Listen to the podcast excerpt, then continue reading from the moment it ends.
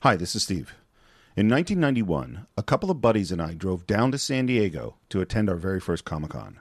I was a struggling writer trying to break in, and they were both comic book artists. It was the middle of a comics boom, and attendance that year was the biggest in history, with over 15,000 people crowding the show floor. Back then, we dreamt of a day that the rest of the world would appreciate the art form and characters we love so much. This week, over 160,000 fans will descend on San Diego, and in many ways, our dream from all those years ago has come true. Although sometimes you have to be careful what you wish for. Comic books now dominate mainstream entertainment in ways we couldn't possibly have imagined, and characters which were once relegated to the dusty back rooms of comic shops are now pop culture icons worth billions of dollars. And if you were to look for one moment, the one event that fundamentally changed the way Hollywood saw superheroes, you couldn't do much better than the film that launched the Marvel Cinematic Universe 2008's Iron Man starring the great Robert Downey Jr., directed by John Favreau, and produced by Kevin Feige, who would go on to become one of the most powerful men in the entertainment industry, Iron Man is more than just a good film. It's a game changer. So that's 2008's Iron Man this Friday on the Cinephiles. Oh, and one more thing. We know we're breaking our 10 year rule for this one. Want to know why we did it? Well, you'll have to download the episode to find out. Truth is, I am Iron Man.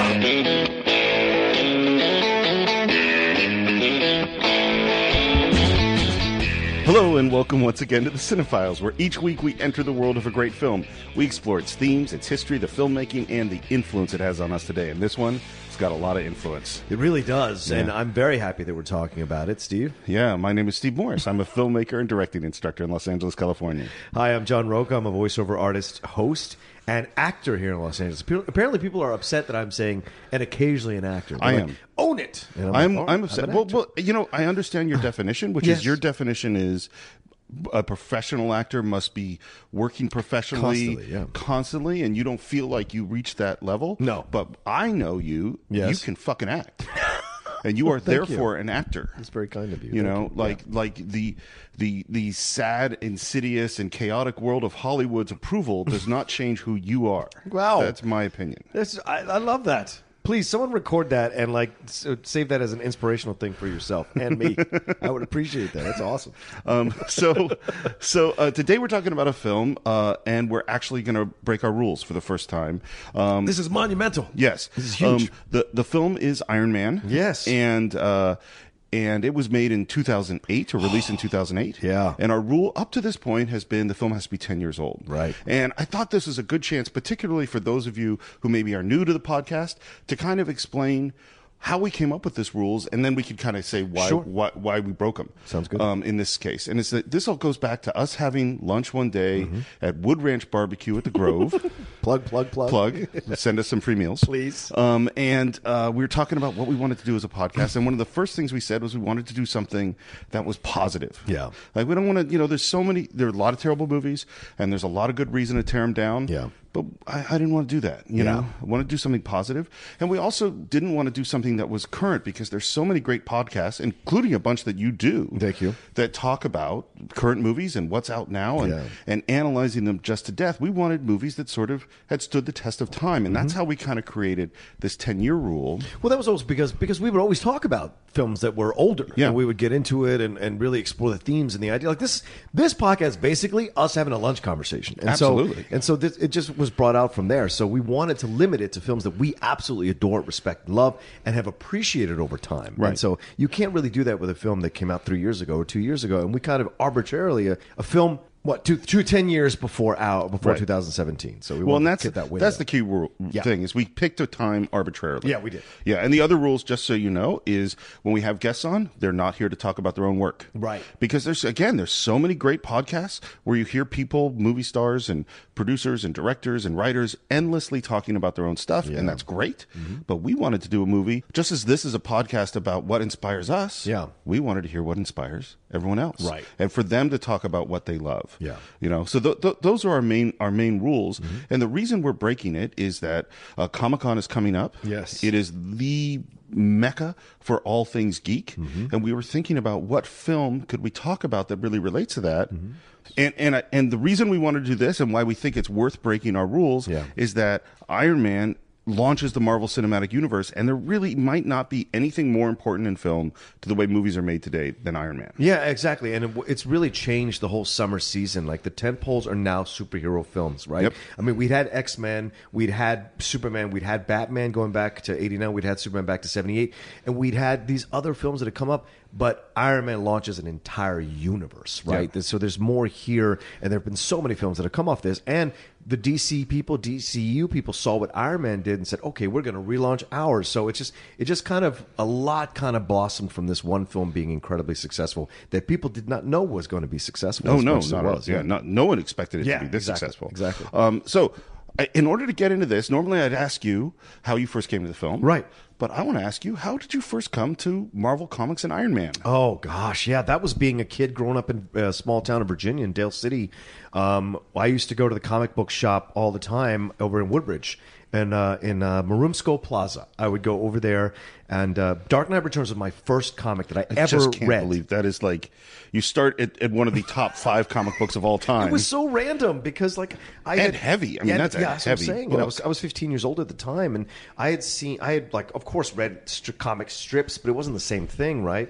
And I had not collected comics. So when I did that, I went in there and I started. And so I was like, I need more. So then I started reading Iron Man and Spider Man and X Men. So that was the at the entry point was Dark Knight Returns, and then that from there because we would meet in the back of the comic book shop every Saturday for like three hours. There was a group that would just all sit there after they closed the comic book shop, and we would just read. No one would say anything, hardly anything, and you would just sit there and read bunch of nerds sitting around reading comic books for three hours. It was great. And you could read whatever you wanted. It's so funny for because for those of you who are are non nerd listeners, and Yes. I'm assuming we have at least a couple, At least. um, that that you don't know the joy of the back of the comic book store, Yep. or that world that you just described. I can I literally can smell it. Yeah. you know, And Doesn't- see all the stacks of all those comic books and sitting just around. be Yeah. so excited of Yeah. like, oh my god, I could be here all day and read. Yeah, absolutely. You know? Yeah, I'd ha- I'd always get the call. My mom going, "Okay, it's time to come home." She would call the comic book shop, and they'd have to pick up at that point. I'd I have to love go, that. but it I was love great. that. Yeah. Um, so for me, uh, I've already told my story of how I got into comic books Yes. Mm-hmm. on the Superman episode. So I'm not going to go into the whole thing here because for those of you who haven't heard it, I think you should go back and listen to the Superman episode with our guest Michael Vogel. It's a fantastic episode. Absolutely. One of our very first ones we ever did. Um, but I will say, my dad introduced me to comic books, but he introduced me to DC comics. Ah, so yeah, right. I read Superman, Batman, all that stuff. Mm-hmm. And I only saw a couple of Marvel comics every once in a while because that was what was at the 7 Eleven or whatever. Right. And so I didn't really know them until maybe the mid 80s. And the, my intro to Marvel was really the Frank Miller Daredevil series. Yes. Which is still one of the great runs in comics, bar none. I still have the first issue of every one of those. It was so fantastic. Mm-hmm. They're so good. Yep. They're amazing. And that kind of led me into starting to explore other comics. And then in 1988, I got a job working at a comic book store. and lucky so I was bastard. actually working at that place where people were coming in to read all day and Yeah. when no one was in the store i just read so i started on spider-man number one and read them all up Yeah. to that point i read all the x-men i read i just read and read and read and i'll tell you iron man was pretty far down on the list Yes, it was. Yeah. And, and only because Stark is not really an appealing character. They took the billionaire like narrative from Batman, but they gave him they gave him all this. They made him an asshole. They made him Yeah. a womanizer. They made him like drunk? a drunk. Right there, the whole alcoholic storyline. There's so much about him that wasn't necessarily something you gravitate to. Plus, he's so he's so just kind of good with the with the goatee and the beard, and he was always so aloof and critical and cocky. Yeah. It wasn't something that you gravitated to as strongly as you would with Batman or Superman. Well, and we should talk a little bit about how he comes to be. So he's Yeah. created by created officially by Stan Lee. Yes. Mm-hmm. And Stan Lee alone. And this is one of the great one of the two great crimes in comic book history. The other one being Bill Finger Yes. and Bob Kane. Bill Finger is the person who really co-created Batman with Bob Kane. Bob Kane has gotten all the money over the years. Bill Finger has gotten nothing. Yes. And the other person is Jack Kirby. And Jack Right. Kirby is the really the co-creator of basically all those Marvel titles: Hulk, Fantastic Four, Spider-Man. Although he didn't draw the original Spider-Man, he was involved in it, and he's one of the great geniuses. And he, along with Don Heck and and, and Stan Lee, created Iron Man. And you know, one of the things we can say about Stan Lee is that he really understood something about where comics could go because they were pretty stale in the late 50s Yeah. and early 60s and really not interesting. And he created all these characters that were flawed and had conflicts and Hmm. had personal stories. You know, Superman didn't really have personal stories. Batman, I mean, they would have a girlfriend. Yeah. But you weren't emotionally involved in their lives Yeah. in the way that you suddenly were in Spider Man and the X Men and all these characters Hmm. that, that Stan Lee created along with Jack Kirby. Right. and, uh, and that's really different. And that's where we get this Hmm. asshole womanizing rich guy Yeah. but what's interesting, so I kind of stopped reading comics in the mid 90s. I, f- I was in film school, I was out of money, and I was like, I finally had to go cold turkey, which was really hard. Me too, man. Um, it's just like I, I was buying so many and I just couldn't do it anymore. Giving up the folder is one of the toughest things you ever have to do. The pull folder, it Oh, yeah. sucks. Yeah. it's it's brutal, and uh, uh, and apparently, and it's after that when Warren Ellis took over as the writer of Iron Man and did a, s- a- a comic which I haven't read Mm-hmm. called Extremist. or Extremis, Extremis, um, that that's really where the modern version of Iron Man comes from, and then he does become a really big character Yeah. after I had read Marvel. Yeah. and so there's been these other fairly successful Marvel.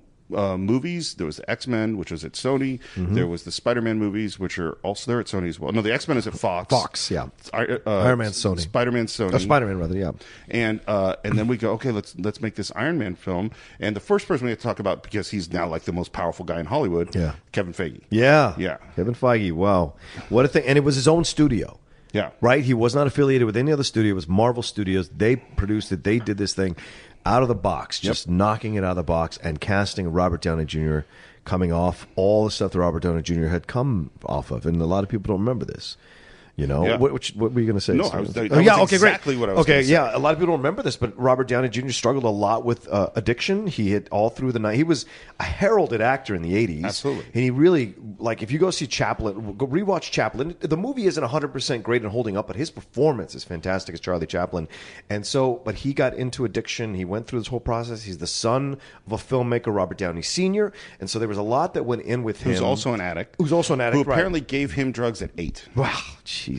And there you go. So don't Yeah. be surprised if your kid gets addicted. And so uh, he struggled with this a lot, and he went through some incredibly uh, public uh, breakdowns and situations with some uh, in, like some very difficult people to know that he was in communication with he was palling around with uh, you know but that's what happens with addiction all of a sudden you're riding high and the next thing you know you're down naked running through the streets Yep.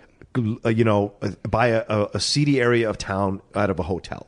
And so there was a lot that went around with Robert Downey Jr. And people always kept championing him and trying to get his recovery because they knew he had the potential. And he finally climbed out of it thanks to his wife and friends. And one of the things I remember the most is when I read that GQ article or Esquire article, whatever it was, about him before Iron Man came out, he said, I just want to let every actor know from my generation. I'm back and I'm coming to get my things. And I was like, oh, oh, oh, shit. And d- damn if he didn't do it in this movie. um, so I'm not going to put this in but I'll tell you that is so much better than what I, I was going to tell a story and what you just did is like a million times better than what I was going to do Uh, All right. because yeah that was Yeah. great uh, that was awesome um, and yeah so he, he comes back and, and after many many oh we're going to try to get sober we're going to try Yeah. to get sober finally he does Yep. and he has you know a few really good roles particularly like kiss kiss bang Kiss bang Kiss Bang Bang's fantastic. yeah, Yeah, yeah. That is just a great movie. And then we cast him in Iron Man, Yeah. which I remember hearing about, and I'm like, you couldn't have better casting. right. You know. But there's no way a major studio would have taken this chance. Nope. Well, for years, no one would even insure him. Yeah. Like they couldn't make movies because you couldn't get a bond on him, which means Yeah. that we're going to insure him because nobody trusted him. Yeah. Like when he did um, Singing Detective, I think with Mel That's right. Gibson, Mel Gibson put up the money himself out of his own pocket. you know. But that's how when people believe in you, man. They believe in you. yeah. You know? Yeah, and well, I mean, the guy's unquestionably a genius. Yep. And I'm- apparently incredibly charming. oh, I, well, I mean, watch this movie. I know that's what I'm saying. That's what I'm Yeah. saying. Um, John Favreau is the director, and John Favreau, who you know comes out of indie films and swingers Mm-hmm. and doing comedy, and this is one of the really smart things I think about Marvel, which is that instead of going for the big actiony directors, they've consistently gone for directors who understand writing and understand actors. Kenneth Branagh, Joss Whedon. Yes. I mean these are The people, Russo brothers, The Russo yeah. brothers. Yeah. These are people who like they because they go, look if. it's working with the actors in the script that's the problem. We can hire people that can handle special effects and action sequences and do them great. The heart, and, and this is, I think, really key is that in attracting great actors, I mean, actors will do stuff for a paycheck, sure, without question, but you won't get great performances out of Mm-hmm. them. And we actually have really great performances from Robert Downey Jr. and Jeff Bridges in this movie. Oh my God! This is one of my favorite Jeff Bridges performances He's great. ever. Yeah. I mean, how can the the dude play Obadiah Stane? It's just fantastic per- uh, acting all around. He's so menacing, Yeah. He's, he's, he's, he's like huge and dangerous. right? And you're like, "Wh- what is? Where's this Where's Jeff the Bridges dude? been? Yeah, where's the dude exactly? Um, so let's get into the movie. sure, definitely.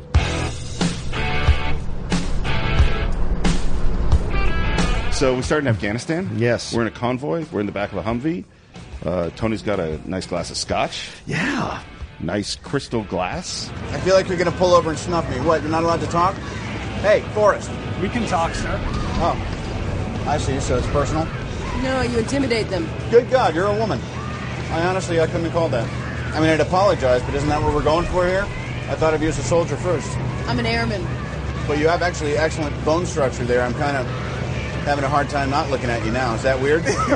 This is interesting, Steve. Rewatching it for the show, because once again, it's 2008. This is not even. This is less than a decade ago, but it feels a bit uncomfortable that beginning. He's like, he's objectifying the female driver. He's trying to be smooth with everybody, but he's being a real jerk. He's kind of really, uh, kind of a jerk, you know. And Well, he- I, he's I think, unquestionably a I think jerk. remember when I, when I watched it though, I thought, oh, he's funny. He's being funny. It was done for laughs. But now our culture is changing. I think our pop culture, mainstream pop culture is changing, and we're becoming more aware of these kinds of things. And I think that opening scene, I'm just a little bit like, oh, okay, all right. Well, I think but this maybe is- it's done on purpose. I don't know. Th- well, that's what I was going to say. Okay. Is like what we what what I think is always important to separate is what is the movie and the director and the film saying, Yeah. and what is a character saying. There's Yeah. no problem with I have no problem with a character being a sexist, racist asshole in a movie, Right. And that in this movie, he I think you're supposed to because this is before his transformation. Right, it's a good point. He's supposed to be a jerk. Yeah, it still was weird, I guess I mean, you're he right. is a charming jerk. Yeah, yeah, and yeah. people because what's interesting ab- is people eat him eat it up. Yeah, they do. You know, and I mean, I can't imagine any other public figure who acts like a jerk that people love. but um, but I mean, but it seems to work in this film. you slid it in there. Yeah, right. Exactly. Um, so so we're driving off. The the people the the army people are just really like him and Yeah. laughing at his jokes, and then boom. We're right away in an action sequence and pretty scary. Yeah. Yeah. What a brilliant way to do that, too. I mean, it's almost Bond esque in that you get the action right at the beginning to kind of suck you into the film. We, you know, he is a charming guy. The whole thing he takes that picture, makes all the gang signs. He's, that- and we get Tony Stark and we get Robert Downey Jr., the witty repartee, quick delivery of lines, the back and forth. You don't know what's real. You don't know what is improv and what's in the script. All of it just works so well, and they're all playing off him so well. And then immediately, you're into Right in the military middle. mode. Yeah. And and one of the key moments as he's scared and Yes. struggling is he sees Stark Industries on the weapons. Yep. Yeah. He did this. Yes. He did this to himself. Exactly. That's really important. He gets we see him wounded to the chest, he's bleeding, he's got some sort of bulletproof vest on. And then cut to there's a bag over his head, it gets removed, we hear the sound of Pashtun, I think, although it sounds more like they're speaking in Arabic. So I don't know why they're speaking Arabic in Afghanistan. Although they can, there certainly are uh, Sure. uh, people from the Arab world who are in Afghanistan. Certainly true, but seem a little weird. That's just a personal thing. Um, uh, and then go to titles. Yeah. And then we go back in time, 36 hours earlier. Which is amazing, right, Steve? Because it's like sometimes when you get certain comic books, the first few panels are there before the title is there. Yep. And it feels very similar to that. Yep. Yeah. You turn to the splash page. Yes, exactly. And, and and I think it's really I, I I have no idea if this is true, but for me, I wonder if they're writing this movie chronologically and they're writing through the first act, Yeah. and then they suddenly go, man, it's a long time before any action happens, Yeah. and then they go, let's just put it up front, so we know where we're going because it is going to be a long time before we get back there. Exactly. So we're 36 hours earlier. We we start out at this award ceremony. Well, you get the voiceover, right? Oh, that's right. Even from an early age, the son of legendary weapons developer Howard Stark quickly stole the spotlight with his brilliant and unique mind. At age four, he built his first circuit board. At age six, his first engine. and at 17, he graduated summa cum laude from MIT. It's a guy who does voiceovers all the time. Oh, I hear that guy all the time on A and E or on History Channel. He's so good at doing those voiceovers, and he does a whole intro. And then you see, we see, it's almost Citizen Citizen Kane esque with the bec- breakfast scene. We get the progression of Tony Stark from being the outcast child to returning to taking over for Obadiah Stane, and the shot. Of that magazine cover of Forbes, where he is standing in front of and Obadiah's Yep. looking over his shoulder, fantastic. It's key. Let- that it lets you know what that relationship is going to be for the rest of the movie. It's funny when you said it was almost Citizen Kane. I was sure you were going to talk about the newsreel. Oh no! Well, that too. I suppose you could throw it Yeah. in as a newsreel as well. Yeah. Um, so we get all this, you know, we, we, we front load a bunch of exposition. Yes. We get a lot about this character. Which is a smart way to do it, I think, when it's done effectively. Yep. Um, we find out about smart weapons and advanced robotics. And Terrence Howard introduces Tony, Mm-hmm. Right. Um, who will not stay on this franchise. Unfortunately, not. No, I like Terrence Howard. I do Yeah, too. yeah. But you know, um, and he got uh, Empire. He's fine. uh, so we get this introduction of Tony. Yes, Where's Tony? he's playing. He's playing craps. He's, Yeah. playing- he's out in the casino. Yeah, this is not a very responsible guy. No. Wonder why they cast Robert Downey Jr. um, Jeff Bridges takes the award. I remember being in the theater, Mm-hmm. and the first glimpse of bald, bearded Jeff Bridges was like, holy fuck. Right? What happened to this guy? It's so fantastic. Yeah. Immediately, I knew this is not. This is an evil dude. Oh, no yeah. matter what he was doing, you could tell just the look and the size of him. You know. Yeah. it was great. Yeah, so Tony's playing craps. We see John Favreau as his bodyguard. Um, Yes, Happy Hogan. Mm-hmm. which is fun, fun, fun to have him. And uh, a reporter calls him the Merchant of Death. Yeah, Leslie Bibb. Yeah. Fun and uh, and Tony's response is, well, peace means having a bigger stick than the other guy. And he likes the, the name Merchant of Death. Yeah, he's perfectly fine with it. digs that and one. then comes on to her immediately. Right. Cut to They're having sex. they're having sex. Yes. So this is not a subtle film. No. Uh, the reporter wakes up in his house. We hear Jarvis for the first time, Paul Bettany. I really go like, how far ahead are they thinking? with Oh, to casting make him, vision? Yeah. I think they were thinking that far ahead. smart. Right? So brilliant. And the re- they recently cast in the voiceover Spider Man Homecoming, it's Jennifer Connelly, who's Pe- Paul Bettany's wife. Oh, I didn't know that. So she's the voice of Karen in Spider Man Homecoming, who's the voice of the, the his suit. Oh, that's fascinating. That's perfect, yeah. Um, and uh, we see Gwyneth Paltrow for the first time. Yes. She's not my favorite actress. Really? Yeah, I oh, I just- love her as Pepper Potts. And I agree with you. There are moments that I don't uh, necessarily enjoy Gwyneth Paltrow, but I think she's a perfect Pepper Potts to Downey uh, Stark. I, I have no objection to her. Mm-hmm. She does fine in the like.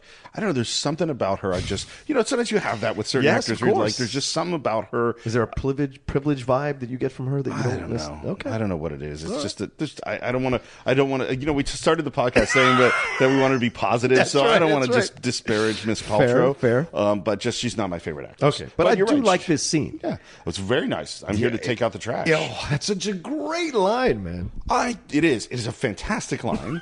I don't think this reporter deserves it. You know what? That's kind of fair. But when you find out later that Pepper has like a little bit of a oh, has a has feelings for Tony, Absolutely. then it's coming from that place. I mean, the real trash up to this point in the movie is Tony Stark. kind of Tony Stark. Yeah. right? Okay. Yeah, it's not. I mean, yes, she did. After accusing him of being the merchant of death, go to bed with the merchant of death, Sure, which sure. isn't the highest recommendation. I necessarily. mean, um, we see uh, Tony working is working on an old car, and this Mm-hmm. is a key piece of information: is that he's both a genius and a hands-on, practical guy. It's very important to plant this little piece of uh, stuff, and, and it's a cool old car Yep. and fun to see. If you were a gearhead, which I'm not, but it's still a cool car. Um, our friend Mark Sloan is, so he, he'll enjoy that scene, I'm sure. yeah. How many s- shout outs has Mark Sloan gotten on Has the he got? podcast? on- Does he get a lot on this He's podcast? got his- at I'm least sorry. at least two. Why? two. At least two. Okay, I give him more. Okay, he's a wonderful person. Hi, Mark. Um, Let's move on. So, uh, and now we're onto a private jet with Tro- Terrence Howard, whose character's name is Rhodey, by the way. Yeah, Rhodes, yeah. And uh, they're just not going to drink with him. Oh yeah, he's going to drink with them. Yeah. Apparently, the stewardesses dance on this private plane. It's a strange world, Tony. Tony lives in. I guess when you're rich, you get what you like. And now we're going to have the demonstration of the Jericho weapon system. Yeah. It's a great sequence. It is. It really is. It pa- All the way up to the explosion and the The wind. uh, yeah, the wind, like the uh, yeah, the the uh, of the aftermath, of the explosion going through them and then knocking m- some of the military guys over, Yep. some of the observers over, and and it's great that they show that Fabro shows uh, Stark stumbling a little bit. Yeah. because even in his presentation, he's not hundred percent strong. Well, because he continually pushes things beyond Yes. his his arrogance is such an important part of his character throughout the film. Yeah. I mean, not just, I mean, he's going to change his character quite a bit in the course of the film, Yeah. but the arrogance stays. Yes. The I'm just going to go ahead and do this stupid thing Yeah. and I assume that I'm going to, which again goes to like, this is privilege. Yeah.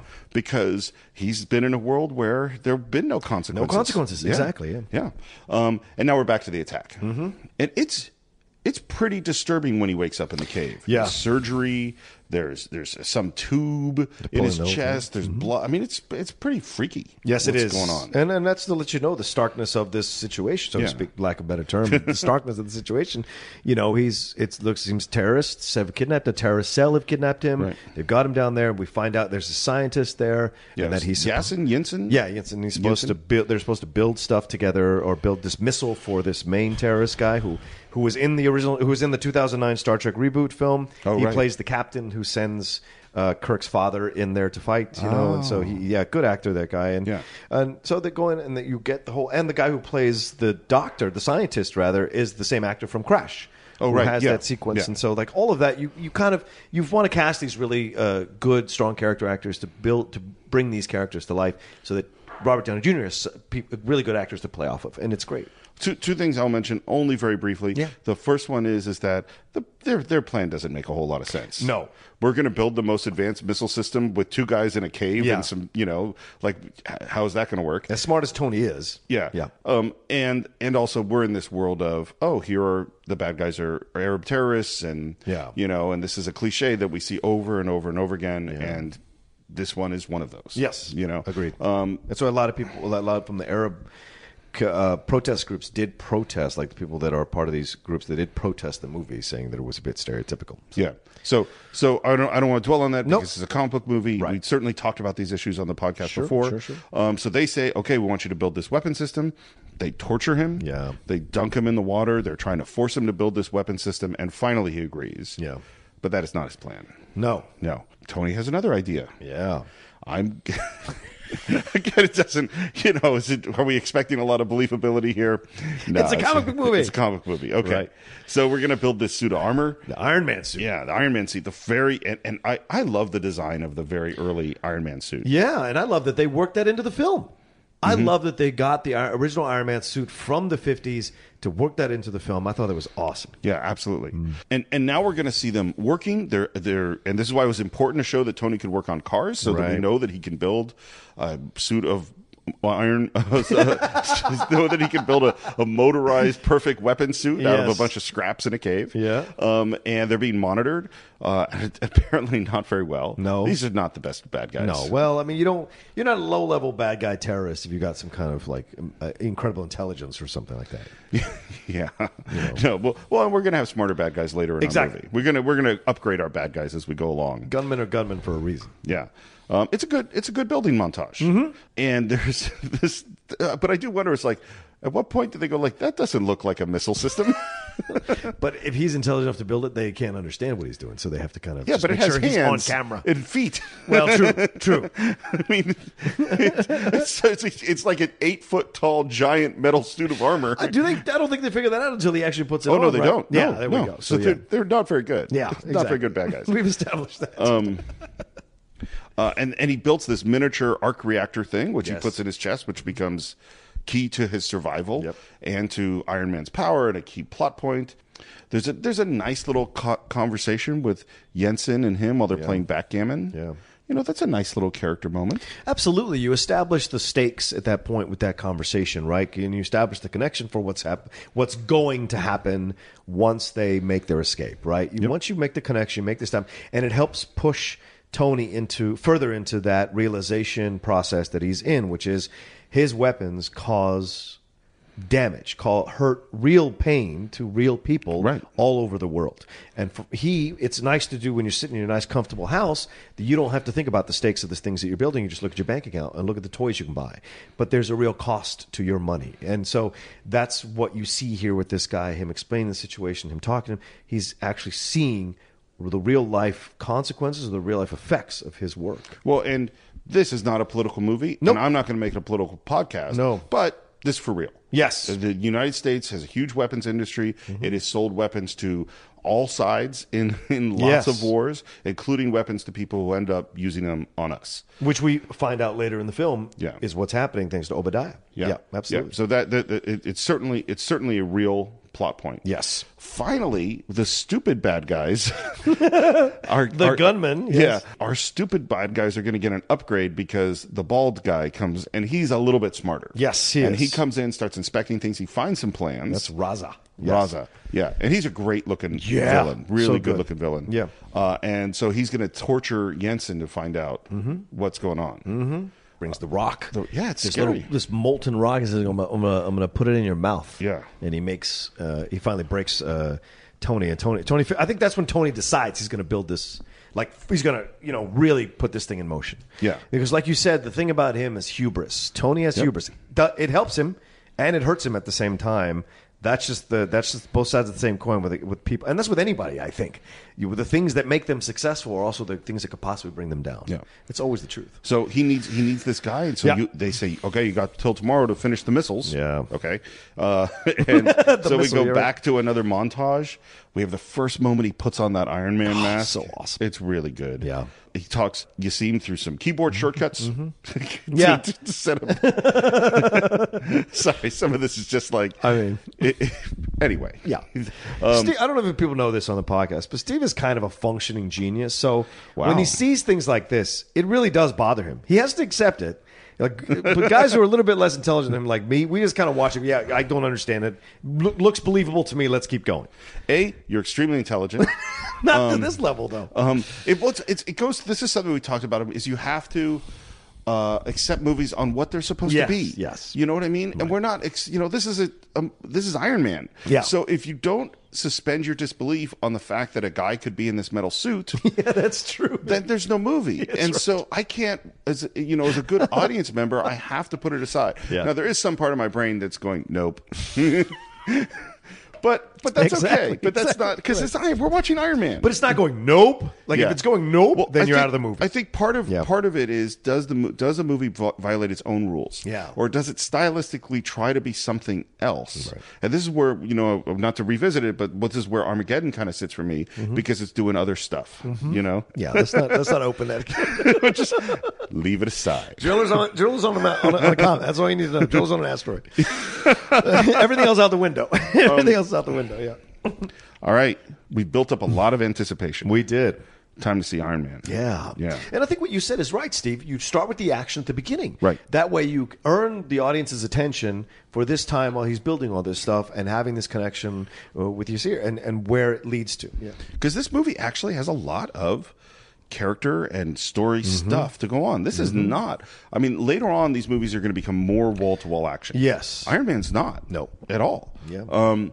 Uh. But when he co- does come out, he does kick some ass. Yes. And he's got a flamethrower, and he's getting shot with bullets that are bouncing off him. He's Right. like, it's a pretty fun action sequence. It is. A- And one thing we should point out is, for most of these shots, that's a real guy in a metal suit. Yeah.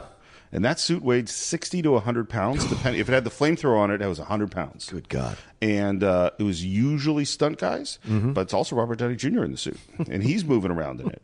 And that is a suit built by Stan Winston, one of the great guys of all time. Yeah. That ain't easy. No. Yeah. Let's let you know. Uh, Tony wins. Tony does. But gets goes tries to fly. Well, he does, but first, I mean, he loses Jensen. Like we see his death. Oh, you're right. And the death Yeah. is really important uh, because that is, I think, the final piece of the puzzle for Right. him in his conversion. Seeing the death of this man who sacrificed himself for him, for Tony, for a man he just met. And Jensen said, "This is the way I want to go out. This makes this is this was always the way it was going to happen." So he knew even more than Tony Stark knew. And that's the thing. You can be as smart as you want, you can be a genius, but some people are smarter about humanity, about human emotions, human connections. And sometimes that matters more than you, the fact that you can build the most incredible weapon in the world. If you don't understand people, you, you, how intelligent are you really? You know? Uh, I see, I told you you're a genius. I'm just- no, I'm just saying. That's a really beautiful statement. I mean, that was Thank re- that was really good, and and it's something you know. Do I think Stanley is the greatest writer in the world? No, not at all. Right. but he understands certain very specific things about structure, Mm-hmm. and this this death is very much parallel to Uncle Ben. Yes. you know, Good is point. that it's the cathartic death that teaches you the the, that changes the character for the good. Yeah. you know. Yeah. and it's not that Stanley doesn't repeat himself. you know, he No, does right, quite a of course, bit. Yeah, of course, of course. Mm-hmm. Um, and it totally works. He- So so we have this big battle. Uh, Tony survives it. He doesn't qu- quite make it through flying. Crash lands, which is great. and he gets rescued. And we're Yes. going to go back to the world. Right. Um, but once again, he gets rescued, but the film t- doesn't take itself too seriously. No, no, Because yeah, Rhodes, exactly. they have that banter, which men do. Men have that ball busting banter. It's just how we're built sometimes. Sure. And so they have that ball busting thing between friends. Well, and you bet you better be able to bust the balls if you're hanging out with Tony Stark because Absolutely. he's going to. Well, some people can't handle getting their balls busted. And he said, "What's the first thing he says? I want a cheeseburger and a press conference." Yes. And the cheeseburger he gets is from Burger King. Product Now, I, endorsement. I, of course, that's what it is. But I'm going to have to digress for a moment Oh. and say, you've just come back from being kidnapped by Sure, terrorists. sure, sure. You say the first thing I want is a cheeseburger, An American cheeseburger. an American cheeseburger. That's what he says. Well, there is no other kind. Well. it is invented in America. Okay, fair. I there's no question that Burger King isn't even on the list. What cheeseburger would you get? really? Really? I mean, but if you're the richest man in the world, Yeah. you've just been captured by terrorists. You say I want a cheeseburger. It ain't gonna be fucking Burger King. No, it might be Five Guys or In and Out. those are excellent cheeseburgers. What I, I wouldn't- I'm not going to go to a craft beer place to get a cheeseburger from there. If I'm, you want that fast food. You want that fast food. That's in our culture. It's in our blood. uh-huh. So Well, he- I- I- yeah. What about you? Well, Because you first do of- ask the question, you have to answer it. Well, first of all, let, let me let me preface this by saying I literally could do a whole podcast on cheeseburgers. We should do that as a Patreon. um, we'll do, If all right. someone wants to donate that and, and request we do a conversation about cheeseburgers, I would happily do a conversation about cheeseburgers. We, we will discuss them. We'll Okay. discuss them in, in depth. um, but I think I, I like In and Out and Five Guys. They're Yeah. very good. I probably would go for the more restaurant y sort of cheeseburger. you would. Yeah, I would Where go would you for go? Red Robin? The, what the fuck are you talking about? Where would you go? That's a restaurant? sure it is. And they do specialize in cheeseburgers. Yes. Um, right now, so uh, Castles over on 6th Street in Okay. Los Angeles has a All right. really, really good cheeseburger. That might Okay. be my favorite one in LA right now. Well, I got to take you to Herb's on Santa Monica Boulevard. We just discovered that with Blue the other day. I've been Our there. friend It's Blue great. and Ch- Yeah, it's great. Great burger. I mean, one thing you you know, I, I'm a man who has a weight problem, and one of my problems is I will seek out food. I'll I'll hear there's a good cheeseburger somewhere, and I will drive and test it out. Damn right. Yeah, uh, We just, we just discovered our show. it's a whole new show. Uh, a video show. All right, yeah, let's do it. obesity with Steve. No, stop it. Okay, so but we're back to so he Yep. said a cheeseburger and a press conference. We're going to go through the press conference. I love the moment where he says, "Let's all sit down." Yeah, right? Hey, would it be all right if everyone sat down? Why don't you just sit down? That way you can see me and I can. So unusual for a superhero film. But this, I think this is the influence of people from this generation. John Favreau and Downey Jr. to a degree. Of course, a little bit older than Favreau, but I think there's this influence of this, ha- wanting to have a different kind of approach, a more human approach to things, more realistic. He sits down. He says, I never got sick goodbye to my dad. That in 98, in 2008, that really hit me because my dad died in 2008. Oh, wow. So when he said that, I was like, fuck, I got super emotional at theater. I remember, I don't know who I was watching with, but they put their hand on my knee. Like they, they saw I got emotional. wow. Yeah. I think it was Shannon. And so it was just like, that was so, uh, such a powerful moment. And so it made me, it made me connect to Tony Stark, like for real connect to him and be on the journey with him for the rest of the movie. I never got to say goodbye to Dad. I never got to say goodbye to my father. There's questions that I would have asked him. I would have asked him how he felt about what this company did. If he was conflicted, if he ever had doubts. Or maybe he was every inch the man we all remember from the newsreels. I saw young Americans killed by the very weapons I created to defend them and protect them and I saw that I had become part of a system that is comfortable with zero accountability. Like Jeffrey Bridges jumps up, tries to push him off the mic. It's so great. Yeah, he says, "Oh, nothing to see here. We're Yeah, just going right, to go right. away." Well, and I think part of the key to this, and this is what you see happening, you know, from sort of X Men and Spider Man on, Yeah. is that up, up to this point, quote unquote, grown ups saw comic book movies as kid stuff. Yeah. they were dumb, and so when those grown ups who weren't comic book fans went to make movies, they made dumb movies. Mm-hmm. And particularly if you look in the early, late '80s, early '90s, at the Marvel movies, then Oh, Yeah. the- there's a Captain America movie, there's a Punisher movie with Dolph Spawn. Lundgren. I mean, it's some really is Yeah. that they're made by people who clearly don't get it. Yeah. And John and and what and since I grew up loving comic books, and as you've said, I'm a genius. um, that there must be something that is not dumb about them. Yeah. And definitely Favreau and Kevin Feige and Robert Downey Jr. they understand it. Yeah. Um, we also get right in the sequence. It's we get to meet Agent Coulson. Yes, we do. Who belongs to this uh, company, which has a really long name, which maybe we should fix sometime. Sure. I'm not a reporter. I'm Agent Phil Coulson with the Strategic Homeland Intervention Enforcement and Logistics Division. Do you remember seeing that in the theater? Mm-hmm. I remember sitting next to my uh, uh, wife Yeah. and going, It's S.H.I.E.L.D. They're talking about S.H.I.E.L.D. I was so excited. And this brings up the question you asked earlier, where you said, "How far ahead were they thinking?"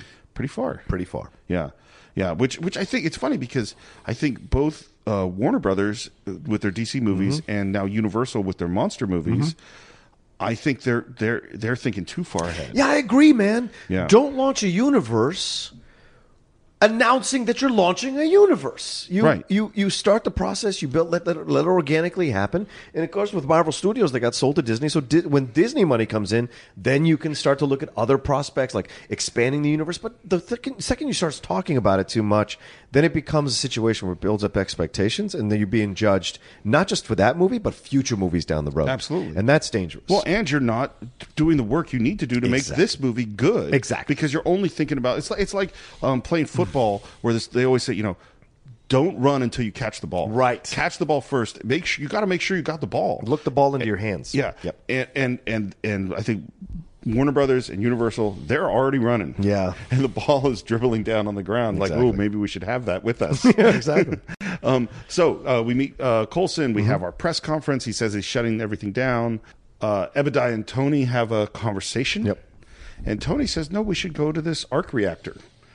Now, what's interesting to me at this point in the film is he says, I have this, Yeah. I've miniaturized it in my chest.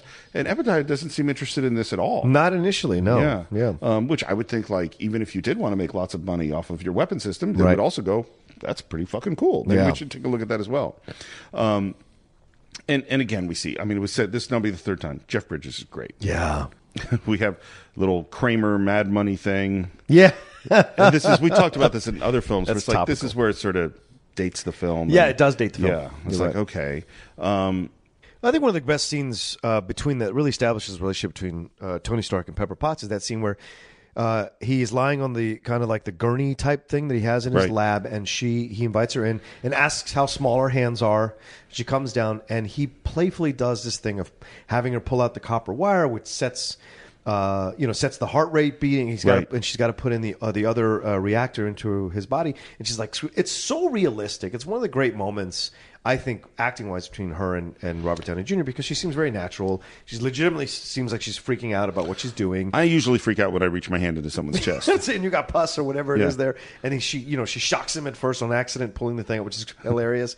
And so all of it is just a great character uh, building moment between for both of them and between them as in their, their in their relationship. And I and I, it's so sweet. And when he puts when in the laugh they have after the laugh he does afterwards. It's something that I recognize, and so for me, I love this scene. So I think much. it's a great scene. It's Yeah. a lovely scene. Tony Tony surprises Terrence Howard, who's with some pilots. Yes. Mm-hmm. talking about manned versus unmanned. Really wants to talk about something that's really important. And what's interesting to me about this scene is to, is is Terrence Howard's pissed off about the not doing military weaponry anymore. Yeah. and he says you need to go back and get some rest so you can go back to being who you were before. Mm-hmm. That's really interesting. Yeah, I mean, because when you make a change, sometimes people don't 100% believe that you've made the change and are Exactly. ready to accept the change you've made. Yeah. They want to bring put you back where you were before because that's how their world worked. Yep. And they liked it when you didn't unsettle their world with your change. Well, and, and make no mistake, Terrence Howard or, or Rhodey said, "I'm not going to drink with you on that airplane." Yeah, and then he, he had a drank pretty with good it. time drinking with He him on did, the airplane. didn't he? Right. So people, li- you know, there's this uh, theory called homeostasis, which Hmm. is that, which is that, like, if you're in a family or a group and someone makes a major change, that upsets the whole equilibrium of the group, and Mm-hmm. the group will fight to get back to that place. So, so one of the things is like, let's say you got an alcoholic in a family, Mm-hmm. and he gets sober. Well, the, the oldest son might start acting out, Right. because we need turmoil in the family because that's the dynamic. They want they want they want their old Tony back. Mm-hmm. Yeah. which is weird. No, it's the, Yeah. you know, we all go through changes. The hardest things you confront is going Sure. through changes and how it affects other people.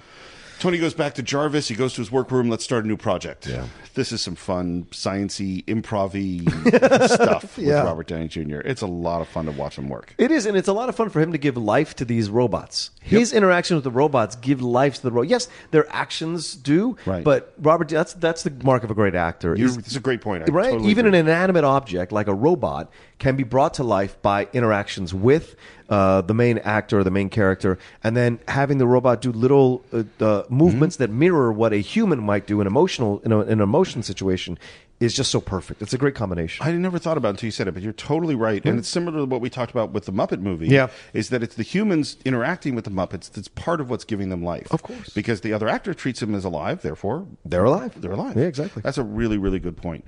Um, we have uh and at that moment, the bad guys back in Afghanistan recover the old suit. Yeah. Uh oh. This could be this could be trouble.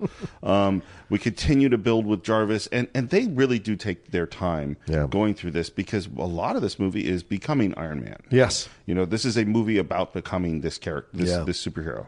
Um, we have our first test of the thrusters. Yes. That's a real stunt. Wow. Really. Yeah, where he flips up backwards Yeah. into that wall. That was so great. That's a dude on a wire. I mean, it's not as fast. No. I mean, it's sped up for the film, but, Right. but that's a nasty looking stunt. It is. Yeah. And it's fantastic the way it's done. because one thing we should point out is that this movie is 2008. Yeah. We're not in the digital world that we're in today. Right. And on some re- ways, I like that better. Yeah. Because when you can do anything, you'll do anything. Yeah, there are moments in Spider-Man: Homecoming where you can see the CGI of him moving around, and you're just like, oh, you know, there are just some moments you're just like, ah, it doesn't look realistic, but it, there's enough of it that does that covers it over. Well, the CG, I mean, it's gotten so good now Yeah. Mm-hmm. that we've kind of gotten a little bit past that uncanny valley stuff, but I still like humans doing stuff. I agree. You know, um, okay, we have the another montage of building stuff. Yeah. Uh, Pepper shows up. He's got his little. He's got. Oh, this is a flight stabilizer. Yeah. This Okay. is where he's got the little repulsor thing. and he Yes. goes- it just goes. yeah, and he's like, didn't expect that. Yeah. didn't see that coming. So Yeah. you, we're- we're establishing their relationship more Exactly. and more. You know, Uh, Obadiah is tells Tony that the board is sided against him, and they're Right. going to take him out. with the pizza. with the pizza. Yeah. I really want to know where that pizza came from. a good looking cheese- pizza. I think there's a theme in this podcast for me. Cheeseburgers and pizza. Well, it looks like the product placement is working, Steve. yeah, apparently. Appar- well, it's, it isn't because they didn't say where that pizza's from. No, but they got you hungry for pizza, and that helps all pizza stores. Yeah. Um, Good point. the great sequence here too is the first time we hear Obadiah kind of uh, start to become a villain, like really Oh, become yeah. a villain, because he goes like, "If you could just let us study that reactor in your chest, then we could." Film. it." And he's like, "No," but that's Obadiah trying to sneakily Yes. find out how to make that thing work Yep. for his own benefit and for his company's benefit, because he, he he's going to force Tony or Tony out somehow. Yeah. Back to the back to the workshop. Yep. We're going to do our first successful flying test. Yeah. And what they did was they had to rig a different style of normally a flying rig will attach to your waist Mm-hmm. and go around your back and it's sort of like you wear a big vest. But the problem is you can kind of feel that someone's supported by that. Yeah. And they wanted the his weight to be distributed on his feet. So he's actually they invented a new rig where he's standing on the the, har- the things that's supporting him. Right. Which gives it a really different look and we have that great moment. Yeah, I can fly. That's so cool. It's awesome. That's that's the thing Downey Jr. does really well in this movie. He brings to life the joyful, childlike exuberance of discovering this about yourself as a, a superhero, as an Iron Man, or whatever it is. There's such a joy in it all. You know what I'm saying? And we as uh, our inner children come out when we watch movies like this, and we remember being playing superhero, playing Superman, That's playing a great Bat- point. jumping off the roof with the cape on or the towel on or whatever to kind of be excited about like be a superhero again. And so to see it, uh, Downey Jr. is such a great casting because he brings that to life. You go so, with him. so much charisma, so much Yeah. wit. And we have to remember that a lot of what he does in this movie is acting by himself. Yeah, that's a he's good acting point. with robots, and then Right. he's in this suit, which is this is the first time we're going to see it. He's going to put on the mask. Yeah. we're in this heads-up display look. That's just that's just a close-up of a guy Yep. with a black background just talking to the camera. Yep. Mm-hmm. that is hard, and he is so witty and charming and alive, and yeah. it- I can't think of anyone else who could have done this. Right. And that's why when actors say to me, oh, all I had to act on was a pole and a, and a tennis ball, the good ones bring it to life. Oh yeah, Yeah. But it's hard. It is. Of course it is. It- you can. You know. That's why only 2% of people make a living doing it. It's fucking hard. Well, I think it's all. It's not that. I Even think less that's- than that make a real big living out of it. I, I think it- I think it's that, but I think it's also that so many more people want to do it Yes. than there are slots. That's probably true. Yeah, I mean, I but I agree. If you if you just do an open call for auditions and you just have actors coming off the street, most of them can't act. Yeah. they're terrible. yeah, it is a hard job. So we're gonna go off on our first flight. Yeah. we fly over the Santa Monica Pier. He, it's fun. It's a Yeah. lot of fun. even though Jarvis is telling him, you got to take it slow. and Take he's it like, slow. no, but this is once again, this is what you brought up earlier. Uh, Starks' hubris. Yep. He's like, sometimes you got to run before you walk. Even though you could die flying in this metal suit at the heights that he's at, he still goes for it. Well, and and and in, in, in a realistic world, he dies Yes, of constantly. you know, Um, but this is not a realistic world. Let's Right. Mm-hmm. fly straight up because that seems like a good idea. The suit ices up, and I really think again, like they're looking at the script, they're going, "Man, we haven't had any action in a long Yeah, time. yeah, we need yeah. to have something, some danger." Suit ice up, it shuts off.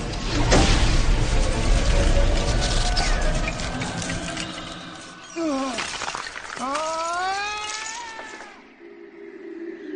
And of course, he saves himself at the last possible second because that's the kind of movie we're in. Right. Um, and then, of course, the last moment is when he tries to land, crashes right through the roof. And why do we got to destroy that beautiful Shelby? His prices to pay for being stupid. That's what it is. That's but he what it is. well, but this is the thing with Iron Man. Yeah. he never pays a price. Really, he did. He did in the, with the terrorists. Right. That's that he does real feeling. he has a reactor for the rest of his life, though, with the terrorists. Yeah, but but- yes, that's true. He has to wear that thing in his in his chest for the rest of his life. Yeah, but the, the, we don't feel the consequences. You know what I mean? Okay. I mean, like, no, you're right. No, you make a No, good I get point. what you're, sa- you- you're saying. We don't feel the con- I respect that, but there is consequences. We may not Right. feel it, but there are Right. consequences. So, There- yeah. there- there- that- that's Yeah. definitely true. That's definitely true. Yeah. But this is a privileged guy who's Yes. going to really get away with a lot of shit. Absolutely. But that's also the reason he can create this, though. Yeah. Because of his privilege. Um, we get a very nice gift from Pepper We do. to, to show Tony Stark has a heart. Yes. Yeah. That little, a little, the original arc reactor in this glass box, and not only is it a nice gift, but it's a really nice plant for later in the Mm-hmm. Yes, film. it is, isn't it? Um, the bad guys are trying to reverse engineer that Iron Man suit, Yeah. and Tony finds out that there's a benefit, and he wasn't invited to it. Mm-hmm. If I'm a bad guy trying to ice to- Tony, I-, I would still invite him to the benefit. This Yeah. doesn't seem like a good plan. Yeah, I know. You're right. So, and he crashes it, and only because he hears the report on the news saying, uh, "We don't think he's going to show up, or he's, Right. he's not going to show up." So he shows up, and of course he pulls. He immediately goes after Obadiah and goes, "What's a guy got to do to get invited to his Right. own benefit party?" Blah blah blah. And Yeah, Obadiah's not everybody's happy that he's not there. happy he's there. Yeah, right. And when he arrives at this benefit, who does he run into? But Stanley. yeah exactly. Hugh Hefner, right? I would like to put out a request that we stop. uh, no, No? I disagree with you. You want Stanley in every movie. Absolutely, I love when he pops in. It's a little Hitchcockian, which is why I enjoy it. no, you can feel as you feel. Um, I know, I do. You, I'm, saying- I'm saying you absolutely have a, a credibility to feel this way. As a lot of people probably feel that way. I don't. I never mind it when he shows up. It's I'm- always a nice. there've been little some wink really to the funny audience. ones. There've been some very funny The ones. Hulk one was great. um, what was I can't remember. He's what the security guard. Oh, that's right. That's right. so funny. Um, I remember the most recent in, in Guardians of the Galaxy two. Well, the most recent is Uh, Spider-Man: well, I Homecoming. haven't seen it yet. No, you haven't. Yeah. Oh, yeah, he shows up in that. Well, this is actually an interesting question. So, all you cinephiles out there, do you like it? You want him to keep going until they have to roll him in, you know, because the guy's ninety something. He really is. Um, or, or or are you like me and kind of wish we, we could retire that system? I mean, he just So- lost his wife. He outlived Yeah, his I wife. saw- I That's saw. That's amazing, sad. man. Most Yeah. men don't outlive their wives. Go ahead, yeah. True. Okay. Uh, we see uh, Tony meets Agent Coulson at the uh, Yes, he does. at the thing, Mm-hmm. and again we hear this non Ackerman, which I can't even remember what it is, Shield name. Yeah, sure. And you should probably come up with something better than that. And Uh-huh. we're, we're working on it. It's Yeah. lots of fun. Sees Pepper. She's in a beautiful dress Without a back without a back. and no deodorant. Let's apparently no deodorant. um, let's dance, and this is a really nice scene between them. Really, really good. Am I making you uncomfortable? Um, oh, no, no. I, I, I always forget to wear a deodorant and dance with my boss in front of everyone that I work with in a dress with no back. You look great. You smell great. God. But I could fire you. That'd take the edge off. I don't, I actually don't think that you could tie your shoes without me. I'd make it a week. Really? What's Sure. your social security number? Five. Five. Right. Right. You're missing just a couple of digits. The other eight. there. So I got you for the other eight. And I don't think we get this scene without that scene with the her, her pulling the thing out of his I agree. chest. I I think we agree. don't get that Yeah. scene, and so it's just a nice sequence between them. Well, and we obviously see her attraction to him. Yeah. and- But I think this is his first time seeing his attraction to her. Yes, It- I mean, he might have been attracted to her as he is to every woman who walks by. Right. But no, he's. I think he's having this realization of like, oh, this person's really special to me. Right.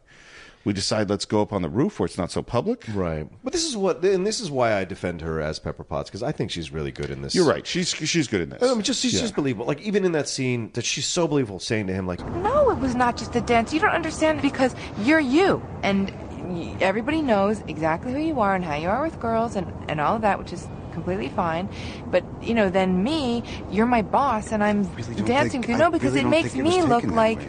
the one who's trying to. I just think you're You overstating. know, that's and all. we're here and then I'm wearing this ridiculous dress and then we were dancing like that and. she's just so realistic in it all. And then when she leans in, try to kiss him, and he's not sure what to do, and then she goes, I, I need a drink. I would like a, a vodka martini, please.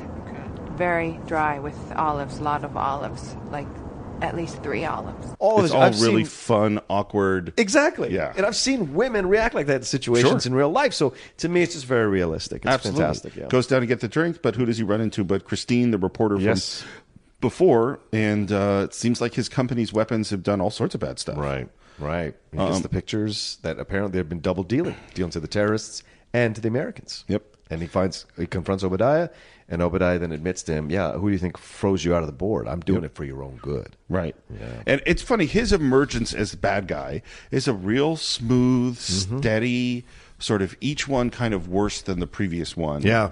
Setup. It's really, it's very well done. I have a closet desire to start a podcast where I defend every bad guy in every movie. There are so reasons. in addition to our cheeseburger podcast, I'm all for this. Um, there's some that are going to be harder than others. Sure, villains revisited. That's what I would Villains- call it. I love it. Yeah. I love it. That's what All I would call it. Okay. Um, in so so everyone I don't have wants enough to- thing. I don't have and enough thing to exactly. do. You got plenty of time. Um, okay, Tony Yes. watches the news and and we see sort of what the impact of what this thing was. Yeah. yeah. Yeah, really big. Yeah. And uh, he sees, like, once again, it's because of that relationship with Yinsen at the beginning, he Yep. sees the cost. He Yep. connects with the cost. He understands it. There's a reality to it. So, you know, he gets in the suit, flies out to that um, town. Yep. And then, you know, we see the Before full- we do that, I wanted Oh, to yeah, go back. One. sure.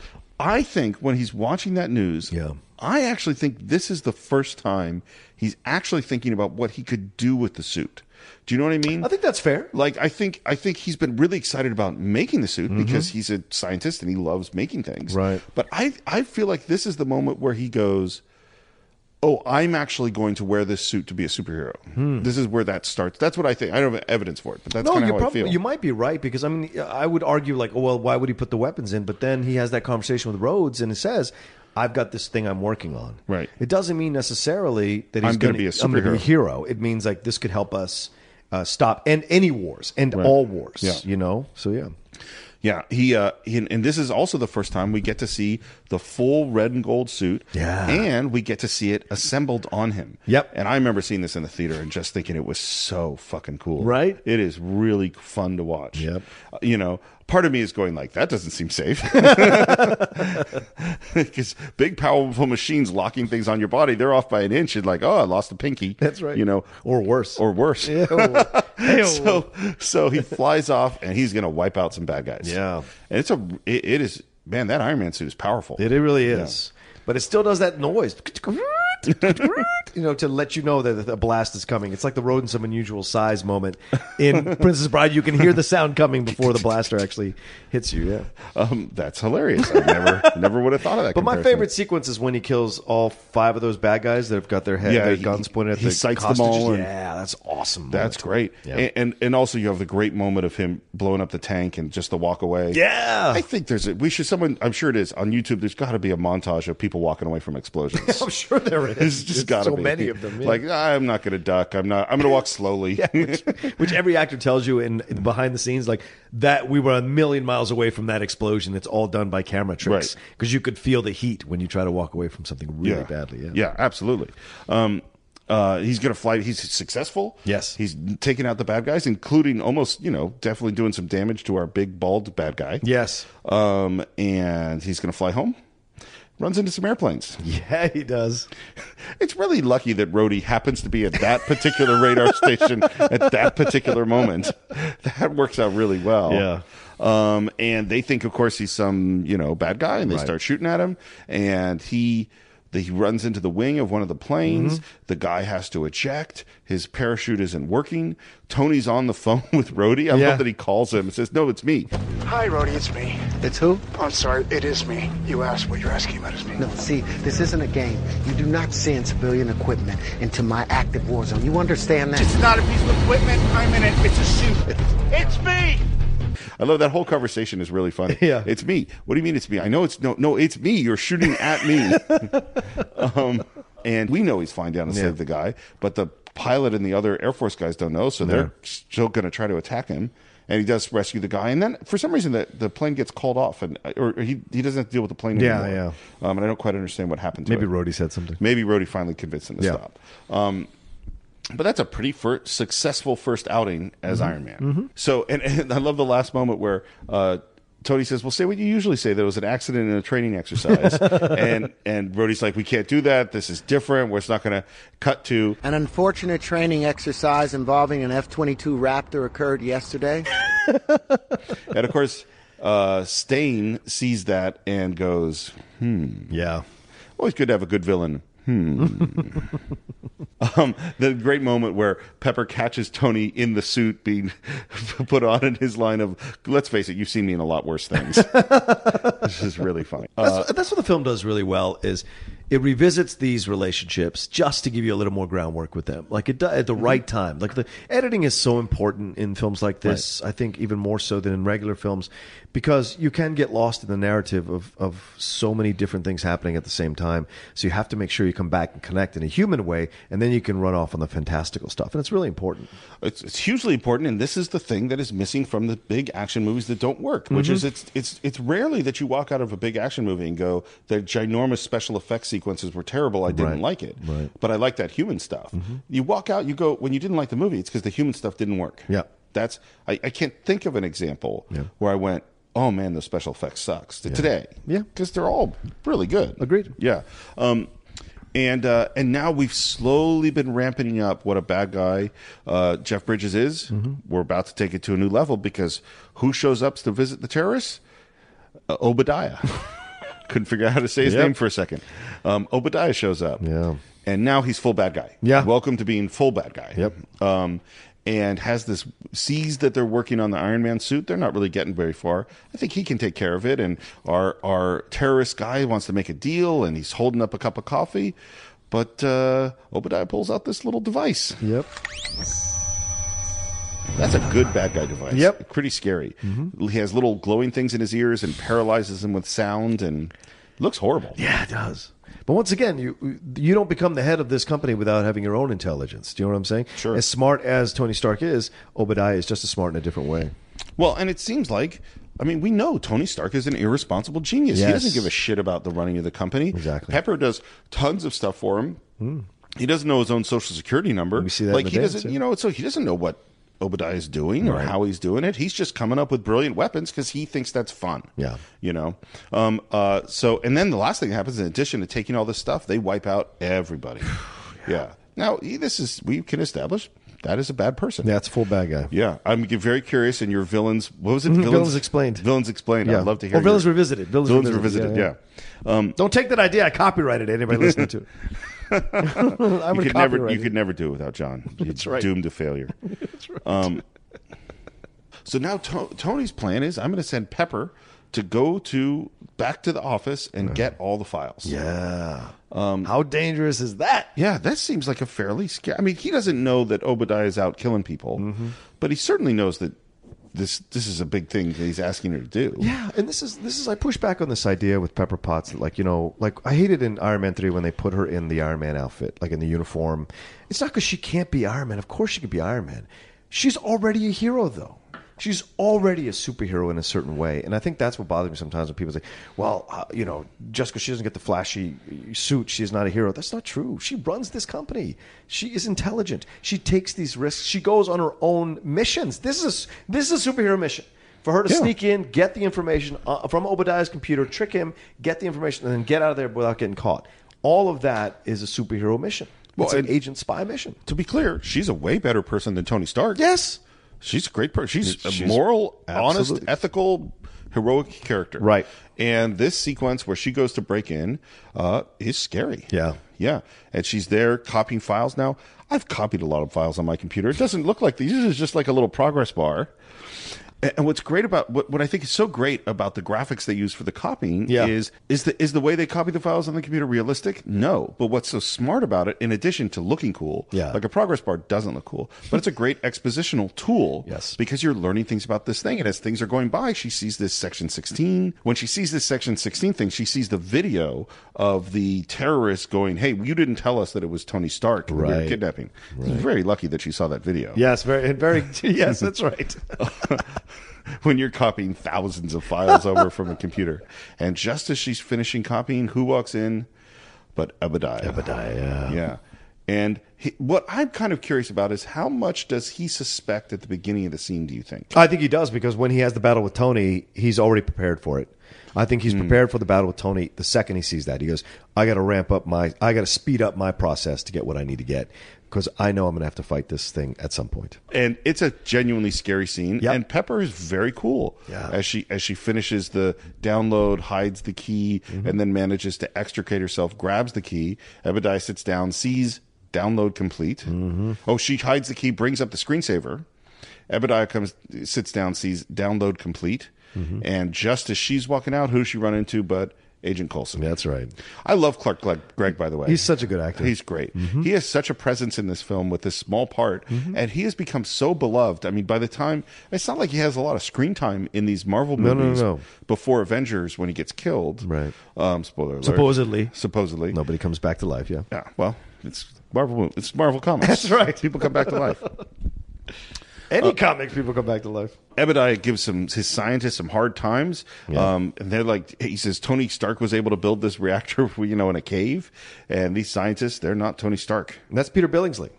Oh, that's right. That's Who Peter is Billingsley. who is the k- main kid in Christmas Story. He's Right. very good friends with Favreau. They produced that Dinner for Five show that was on IFC for a I long time. really like Dinner for 5 Mhm. Dinner for Five was fantastic. Yeah. If you haven't seen that show, you should go back and watch those old shows on IFC. They're fantastic explorations and ex- and, com- and uh, conversations with filmmakers, uh, art actors, artists, what have you, Yeah. all of there. And uh, there's a great little uh, sequence where they kind of discover where Jennifer Garner fell in love with Ben Affleck. Oh, really? They've done it through those dinners. Oh my god, it's so really? interesting. If you go find that on YouTube, it'll blow your mind. Oh, that's But yeah. hilarious. So if, if we need Tony Stark to miniaturize this thing, let's go see Tony Stark. Ebediah Yeah. shows up and uses his little ear paralyzing thing on Tony, and this is scary. And, and uh, there, as we said before, Robert Downey Jr. is doing has to do some weird acting with robots and with a Mm-hmm. blank screen and all this stuff, and now he has to do paralyzed acting. Yes. and he's really good. Yeah. Like his realization that Pepper's going to die, his realization that he's going to die, Mm-hmm. that the bad guy's going to win, and you can see all of that playing on his face Mm-hmm. as he removes the arc reactor thing from his No. chest. Oh, what a masterpiece. Look at that. This is your legacy. A new generation of weapons with this at its heart. Too bad you had to involve Pepper in this. I would have preferred that she lived. So such a powerful sequence, man. Yeah, it's brutal. To make a bad guy really, really bad, and to make him powerful enough to take out and believable enough to take out the hero, you've got to have a scene like that where he is so incredibly in control of the situation. And Jeff Bridges does such a great job. It's great, and it's really lucky that he Mm-hmm. has the perfect fitting thing to unscrew the, the, the arc reactor Will from you the stop it, chest. Steve? okay, okay. It's also it's also this is a great Nope. example of of of, uh, of villain monologuing. Yes. you know. Yes. and you know what? Villain's got a monologue. Is it a cliche? Sure, sometimes, and sometimes in movies it's done really well, and sometimes really terribly. And this one's good. Yeah. yeah, because Agreed. because Jeff Bridges. Jeff Bridges. Pepper calls Rhodey, can't reach Tony. Tony tries to make it to that old heart and Yeah. does a good acting job. Can't make it, and you're like, oh fuck, he didn't make it. I, I think he's really he can't do anything. And who comes to the rex- rescue? Jarvis. Yes. Uh, totally unexpectedly, I Yeah. think. I because I think I had forgotten about him. Right. I was like, I don't. How am we going to get out of this? It's the much maligned robot. Yeah. that has been getting so much shit from Tony the whole time, been threatened to be donated to a community college, that comes out and saves him. Yep. Once again, great what you said, Steve. Great plant. Right. It's right. Great. No, it's perfectly set up. Yep. Abadai puts the uh, the new reactor into his into his big giant suit. Yeah. Again, it fits perfectly, even though he had never had one before. Uh, I'm just gonna say it. I'm, not Oh, yeah, gonna- I know I'm you not gonna are. dwell on it. I'm just gonna say it. Uh, and uh, Pepper and Colson go to arrest Abadiah. I don't know why Pepper has to come along. I don't know why, but it's Yeah. part of the Paltrow thing. If you're going to cast Paltrow, you got to put her in these situations to give her screen time to show. Well, I don't that think it's she's just that. I justified. think it's that she's the main character. We want to put her in danger. That's what I mean. So that Tony has someone to rescue. Exactly. Yeah. I mean, it, it- but it is sort of like, please don't usually Yeah. bring along just some random person. Uh, well, I like, and one of the things I really love is uh, Jeff Bridges' voice as, as in the Iron Man suit. They do a great job. Yeah, Obadiah is a fantastic villain, but to put him in that suit is even more menacing. How he echoes, you know, because he's got such one of the most amazing voices Yep. as an actor. Yeah, Rhodey finds Tony. Mm-hmm. Tony gets up. He gets in the suit. Rhodey looks over at that other suit and goes, next time, baby. or something like which that. unfortunately wasn't true for No, him. Not sorry. Terrence Howard. Yeah. Sorry, Terrence Howard. Yeah. I actually don't know why he's not. What, what's Uh, the it was cause? Uh. salary issues. He because he was coming in at a high off a hustle and flow. Right. So he was paid more or paid a higher rate than Tony than uh, Robert Downey Jr. And so Terrence when- Howard made more money than Robert Downey Jr. I think on he Iron was. Man? I think he was offered mo- more mo- or a higher amount of money than normal for a secondary Right. character, uh, and so when the time came to negotiate for Iron Man Two, well, obviously the Iron- uh, Robert Downey Jr. had blown up, and uh, Rhodes felt that he should be paid at the same level or the uh, comparable level of what he was getting played percentage wise for the first film, and so Hmm. Marvel's like, nah, we're not going to do that. And uh, Robert had already made so much because he'd made the deal on the back end for Iron Man. He made so much money off Iron Man. Like $50 million is what they said he made off Iron Man, which really pissed off Marvel.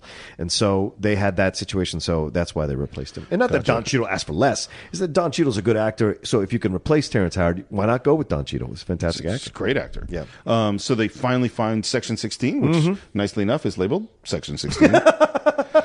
um, and uh, they blow the door. We go in. They find a little suit. Pepper says, I thought it would be bigger.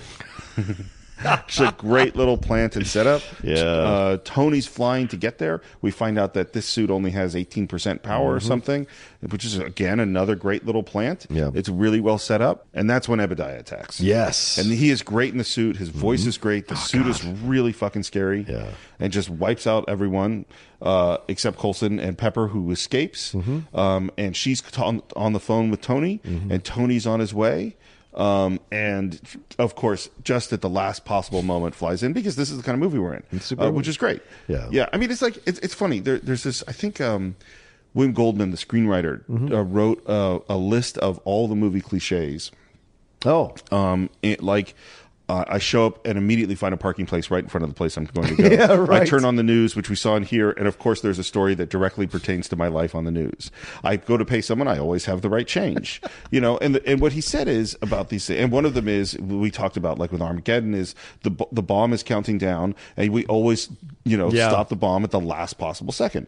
We always arrive at the last possible second. Tony's falling down to earth, and he saves himself at the Mm-hmm. last possible second. And the, and what William Goldman says is that the reason the cliches are there is because they work. Yeah. Because you don't want him to save himself 500 feet above the ground because Yeah. that's not exciting. Exactly. And you don't want to watch Tom Cruise driving around looking for parking or put someone turn on the news and watch 20 minutes of news before the story comes up that pertains to them. These are movies, you know? Exactly. That's why they're here. and the cliches only stand out when they don't work. Right. Yeah. Yeah. When, when well, and this is it goes back to what we were saying before. If all the human story stuff is working, Yeah. we'll accept the cliche. Exactly. If all that stuff is terrible, all we see are the cliches. Yeah. Yeah. Good point. Um, okay. Um, and now we're into our big fight. Yeah.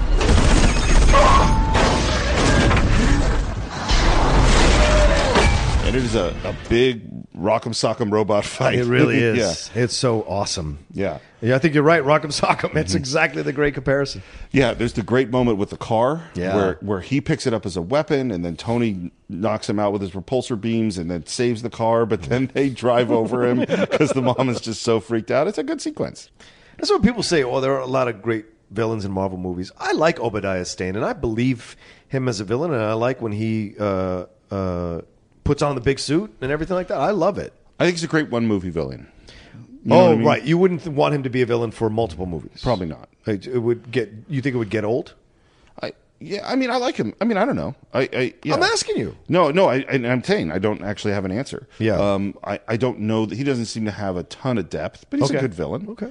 um, it's interesting. Like if you look at the way, and this is very much a Stanley. One of the things he was really good at is coming up with a villain that connected to the person Yeah. in a personal way. So Magneto and Professor X, Yes. Reed Richards and Mm-hmm. Doctor Doom. You know that that there's. Uh, that, and those are really the best ones that really, really work for characters. Mm-hmm. Well, and this one might, this one, this might be a good example. of it. Right. Well, because you also you have that struggle constantly of redemption and who else knows you best. Right. Who else can you know know exactly how to mess with you best than someone who's known you for a long time?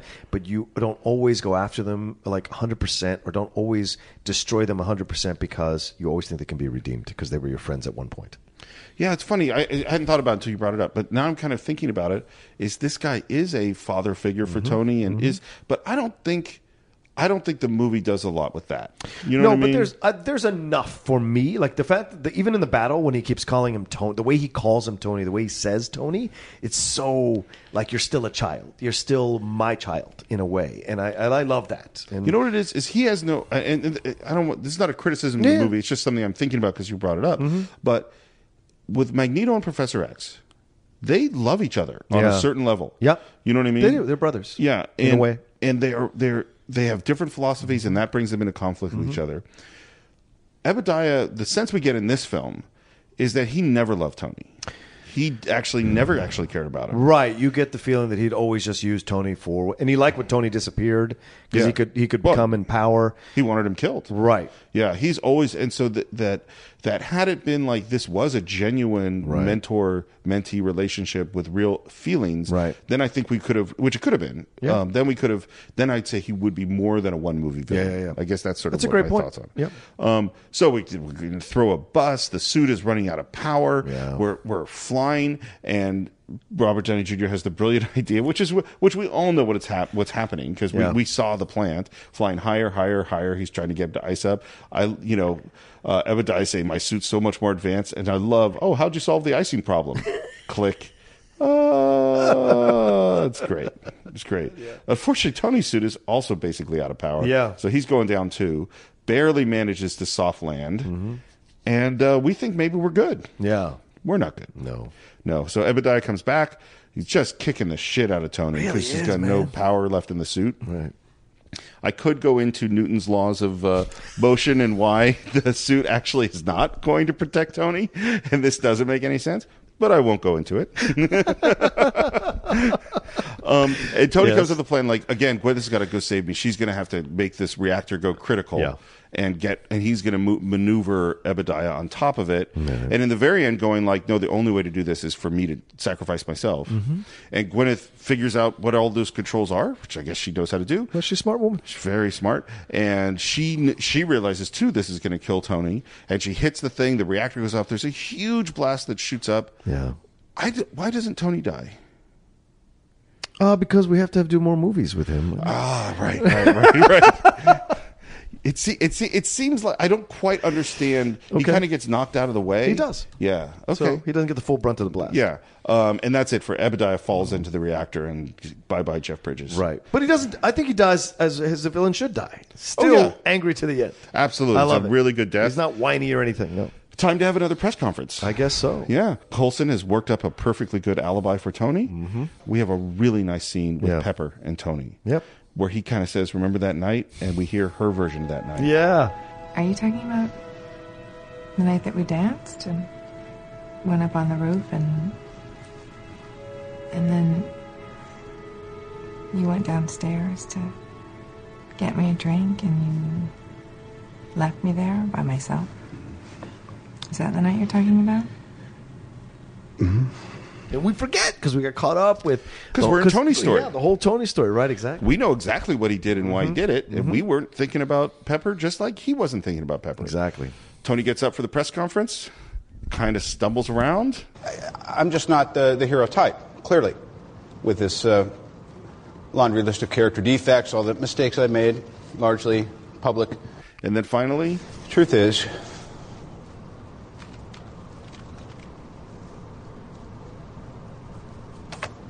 I am Iron Man. Boom! End Yeah. of movie. I loved that when I Yep. saw it at the theater. Yep. I was like, yes. Yeah, that moment is so great. And Yeah. so, and particularly for people who don't know anything about the character and art, they all know comic book characters, superheroes have secret identities. Yep. And so that moment, I think, for the non Iron Man fan is great too. Like, oh my God, what does that mean? Yeah. That's what's so interesting, Steve. I can't talk too much about Spider-Man: Homecoming, so I don't want to ruin it or spoil it for you or Right. for anyone who's listening. But go see it. No, I want to. There are shades of this movie in that movie. As you know, there's been stuff going on in my life that has made Yes. going to see movies not so easy. Absolutely, Uh, absolutely. but but this week, I think I'll be able to go see it. You should, and Yeah. maybe even take Karen because it, it's a fun movie. Oh yeah, she wants to see it too. Great. Oh, It's- ki- do you think my kid can see it? Yes, yes, yes. I think your kid can see it. Um, there's nothing that I can recall that's overtly like terribly scary. Yeah. because it's a high school kid's story. Okay. So yeah, All right. Good to know. One more thing we have to talk about. Sure. Which, if we didn't stay for the credits, we might never have seen. right. Which is there is the little clip at the end of the credits where we meet uh, Nick Fury, Yeah. Agent of S.H.I.E.L.D., E and he mentions the Avengers Initiative. Who the hell are you? Nick Fury, director of S.H.I.E.L.D. E I'm here to talk to you about the Avenger Initiative. That's right. And this is where you know that Marvel Studios is, is pointing, they are pointing to the bleachers. Yeah. Mm-hmm. They're saying, we are not stopping. Um, and f- and this from this point forward, you have to stay till the end of fucking movies. Yes. And unless you check the internet to see whether or not there was something to stay for, like, is there going to be a thing? Yeah. Is there going to be a thing? Right. Yeah. Which I think Wonder Woman got away with because it was Yeah. such a good movie already without needing that kind of stuff. Yep. But yeah, it's great. It's a beginning, and there. I think there's been a thing where if you watch the last Hulk movie with Ed Norton, that you can see Captain America in the ice. Like apparently Right. he runs over, or they fly over, and you see Yep. a figure in the ice. It's supposedly Captain America. So yeah, this is the beginning of the whole Avengers thing. Yeah. You know, we always talk at the beginning of the show that we're going to talk about the influence of the film today.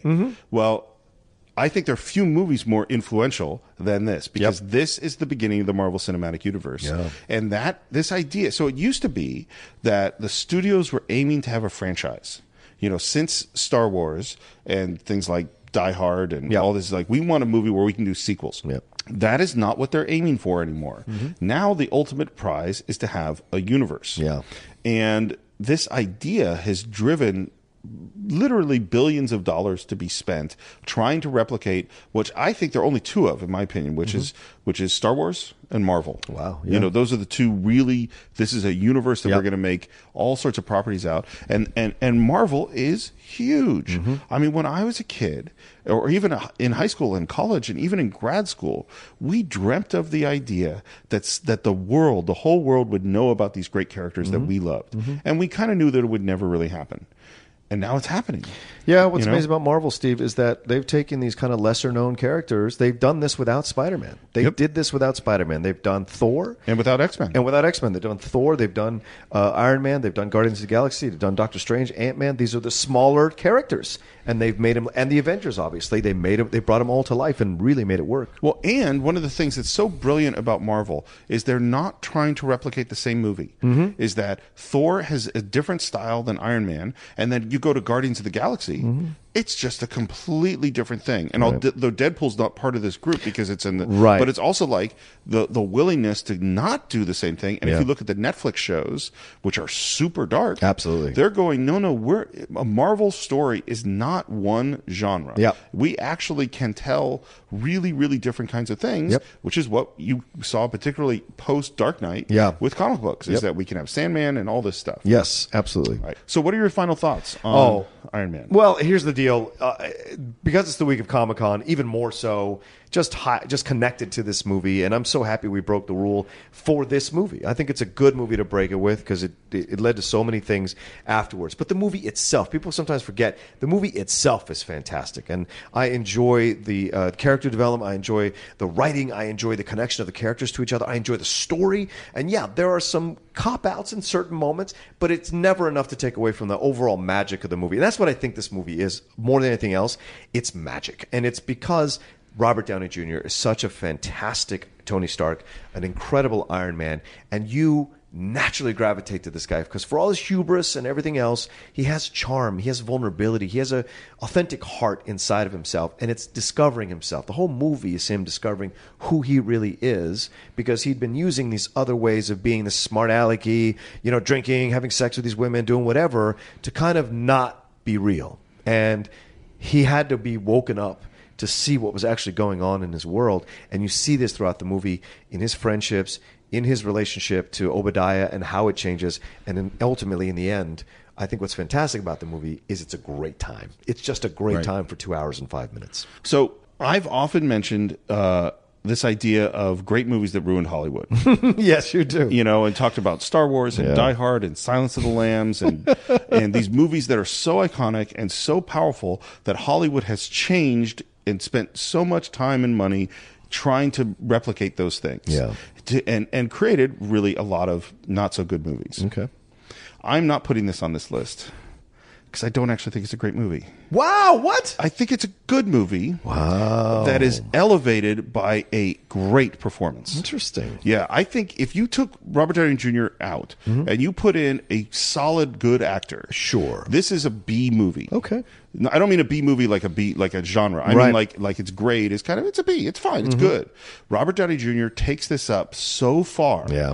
that it gets up into for me it's like an A minus. Yeah. You know, I don't think it's a great movie. I really like it. It's really fun. Mm-hmm. But in terms of importance, this movie is as important a film as has come up in the last decade. Agreed. And that's why I'm, that's why I was really eager to do it and to do it for Comic Con. Yeah. Um, it's definitely worth talking about. And what I think too is that this is the beginning. Yeah. And we're going to get better and better films out of the Marvel Cinematic U- Universe from this point forward. Absolutely. Yeah. Yeah. So that's what we think about Iron Man. Of course, we always like to hear what you think. You can visit us on Facebook at The Cinephile, C I N E F I L E S. You can subscribe to us on Stitcher, on YouTube, where we love to get your comments, and on iTunes, where we want to get your reviews. And we've launched our Patreon page. We've been overwhelmed by the support you've all shown. You can go to patreon.com slash The Cinephiles and, uh, and pledge your support. We've got a lot of nice offers coming in there. We, we're going to do movies that are suggested from people. We have new audio clips. In fact, I'm going to post one today as we're recording that. Great. This. Um, and uh, as always, you can reach me at SR Morris. John, where can they reach you? You can always reach me at the Roca says R O C H A on Twitter and on Instagram. Um, Collider Movie Talk 10 a.m. every Friday. Uh, uh, Thrones Talk on uh, Sundays now and Mondays for Game of Thrones uh, for the rest of the season. Oh, I can't wait. Yeah, we're doing that, um, and then uh, of course the Outlaw Nation podcast on the SK Plus podcast channel. And by the time you hear this episode. The top 10 show will have come out. First episode dropped on Tuesday. We are back. Matt Nost and I are back on the SK Plus co- podcast channel as we were meant to be. Two dudes talking movies, shooting the shit about our lives. Yes, can't wait for that. And there's one more thing I want to do that I haven't done in a really long time, maybe not for real since our very first episode. Oh. So I want to plug my own movie. Yes, please. Yes. So, so uh, we've heard me talk about it, but The Assistants, which stars Joe Montaigne, Jane Seymour, and Stacy Keach, is a story of a bunch of young Hollywood assistants who try to con their own movie into existence, and uh, all sorts of bad stuff happens to them. um, and I'd love you to check it out. Uh, it's available on iTunes. You can rent it there. Since so many people have been so great in supporting the show, I'd love to hear what you think of The Assistants. I'm not saying it's worthy of being a cinephile, but it's a movie I'm really proud of it. Fair enough. All right, so that's it for this week. We will see you next time on The Cinephiles.